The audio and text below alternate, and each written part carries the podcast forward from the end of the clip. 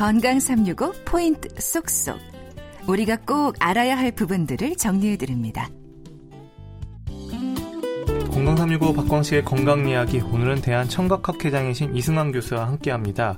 어, 보청기를 주제로 말씀 나누고 있고요. 보청기 사용에 있어서 많은 분들이 좀 걱정하는 부분들 그래서인지 좀 그렇다더라 식의 얘기들 이런 부분들 한번 짚어보도록 하겠습니다. 어, 보청기를 끼면 청력이 더 나빠진다. 어, 이렇게 생각하는 분들 많은데 이게 사실입니까?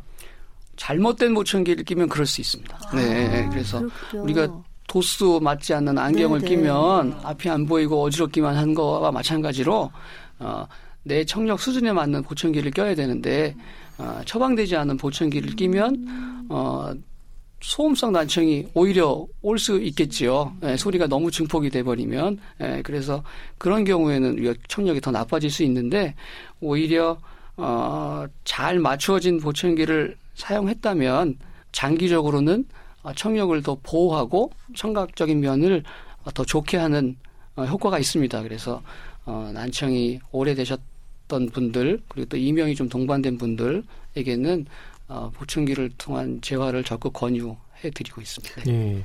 그런가 하면 이 보청기의 부작용으로 이명과 어지럼증이 올 수 있다. 이건 맞나요? 음, 이명하고 어지럼증이 뭐 보청기의 흔한 부작용은 아닌데 어, 이 경우 역시 또 잘못 맞추어진 경우에는 음, 나타날 수 있고요.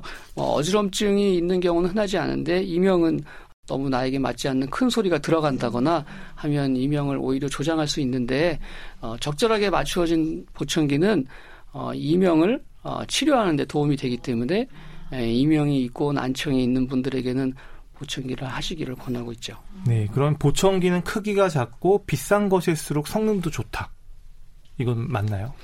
맞을 수도 있고 틀릴 수도 있고 이제 그 보청기가 아시는 것처럼 어 우리 전자 제품이거든요. 네. 그러니까 뭐 스마트폰이나 뭐 자동차처럼 네. 어 이게 어떤 기능을 가지고 있느냐, 어떤 부가적인 기능을 가지고 있느냐 어 이런 거에 따라서 어, 가격이 이제 천차만별인데 보청기의 성능은 기본적인 우리 소리 증폭시켜주는 기능하고 또 추가적인 기능으로 나눌 수가 있습니다. 그래서 기본적인 기능에는 이제 증폭기의 출력이 얼마나 센지 또 그 여러 주파수를 각각 나누어서 어, 증폭을 해줄 수 있는 그 채널 수는 몇 개나 되는지 어, 그런 거에 따라서 또 결정이 되고요.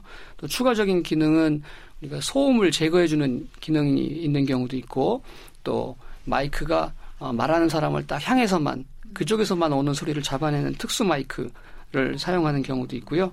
또 그런 음질을 자체를 좋게 하는 어, 그런 부분도 있고 그다음에 요새 뭐 스마트폰을 이용해서 무선으로 조절할 수 있게 하다거나 하는 그런 편의 기능 이런 것들이 다 이제 옵션으로 들어가거든요. 그래서 그런 거를 포함하느냐 안 하느냐에 따라서 가격대가 이제 막 변하게 됩니다. 네. 근데 그런 걸 뭐 모든 기능을 다 넣을 필요는 없고 그런 기능이 필요하신 분들에게만 선별적으로 해드릴 수 있기 때문에 예, 그걸 필요에 맞게 하면 어, 우리 흔히 말하는 가성비가 좋은 보청기를 하실 수가 있습니다. 음, 그러면 이 보청기 종류도 다양한 것 같은데 결국 선택 기준이라는 게 있어야 되지 않을까요? 네, 그래서 보청기를 어, 이제 처방하고 끼워드리는 단계가 우리가 뭐 세분에서는 한 열두 단계로 나누고 뭐 크게 나누면 한 일곱 단계로 나누는데 뭐 진단에서부터 청력 검사, 보청기에 대한 선택 뭐 이런 게 되는데 그 중에 보청기 선택이 굉장히 중요한 부분 중에 하나예요. 그래서 보청기 선택은 의사가 이걸로 하세요. 정하는 것도 아니고 또 환자가 나는 이거 싫어요. 이걸로 할래요. 하는 문제도 아니고 어 상당 기간 청력 검사 결과를 앞에 놓고 또 모양도 직접 보고 또 소리도 들어보면서 예, 가장 적절한 거를 찾아서 이제 서로 대화해서 결정하는 것이 이제 보청기의 성공률을 높이는 가장 중요한 점이 되겠습니다. 네. 그러면 조용한 곳에 사는 사람은 고도 난청이라도 보청기 착용을 안 해도 된다. 뭐 이런 얘기도 있던데요. 가끔 이런 분들이 계세요. 나는 어, 뭐 시골에 혼자 조용한 데서 살기 때문에 뭐 말할 사람도 없고 어, 뭐 보청기 필요 없어요. 어, 이런 분들이 가끔 계신데 어, 두 가지 면에서 그 좋지 않은 점이 있습니다. 그래서 어, 고도난청이면 사실은 굉장히 청력이 많이 나쁘신 분들인데 일상적으로 저희가 이런 정도의 톤으로는 들으실 수 없거든요. 예, 그러니까 주변에서의 위험 신호를 어, 알지 못하는 경우가 있죠. 예, 예, 예.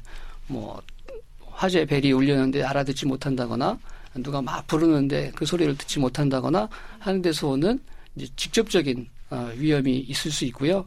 그다음에 못 듣는 기간이 오래되면 오래될수록 어, 청신경 또 우리 뇌가 아, 퇴화가 됩니다. 그래서 그거 청각학적인 면에서도 점점 점점 나빠지기 때문에 그럴 때는 나중엔 보청기조차도 할 수 없는 일이 생기기 때문에 어, 일단 난청이 있으면 어떤 식으로든지 어, 재활을 하시는 게 좋습니다. 네. 네. 그리고 보청기는 24시간 착용해야 적응이 된다. 뭐 필요할 때만 끼면 된다. 이게 어느 게 맞나요? 음, 그것도 이제 뭐 개인별 차이가 클 텐데 어 아주 경도의 난청이 있는 분들은 어, 필요한 경우에만 뭐 끼울 수 있어요. 뭐 회의를 한다거나 어, 중요한 사람 만난다거나 뭐 상담을 해야 되거나 고객을 만나거나 이럴 때만 어, 끼울 수도 있지만 일반적인 경우에는 저희가 보청기를 어, 가능하면 어, 종일 끼도록 어, 권유드리고요.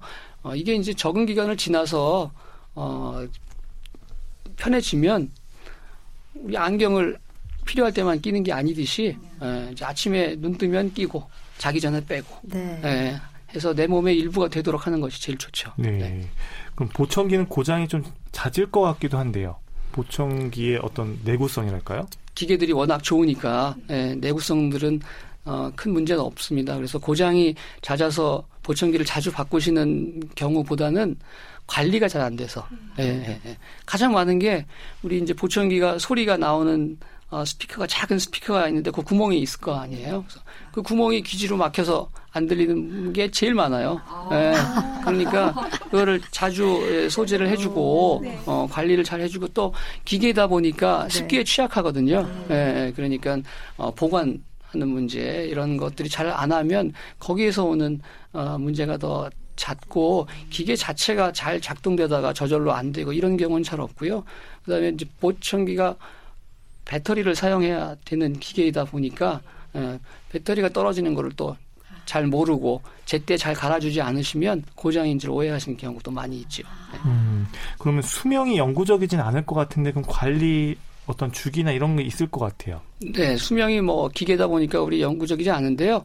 어, 그런데다가 또 이 기술이 너무 발전하니까 우리 핸드폰 1년, 2년이면 자꾸 바꾸고 싶은 마음이 들듯이 보청기도 자꾸 이제 기술이 발달하니까 좋아지거든요. 예. 네, 근데 뭐 너무 자주 바꿀 수는 없고 보통 어 바꾸는 주기를 한 5년으로 봅니다. 어. 네, 그래서 뭐 5년 내지는 한 10년.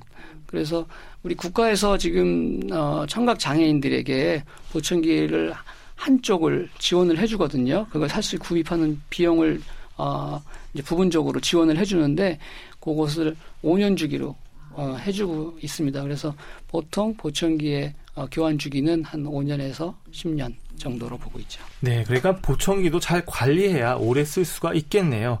건강365 포인트 속속이었습니다.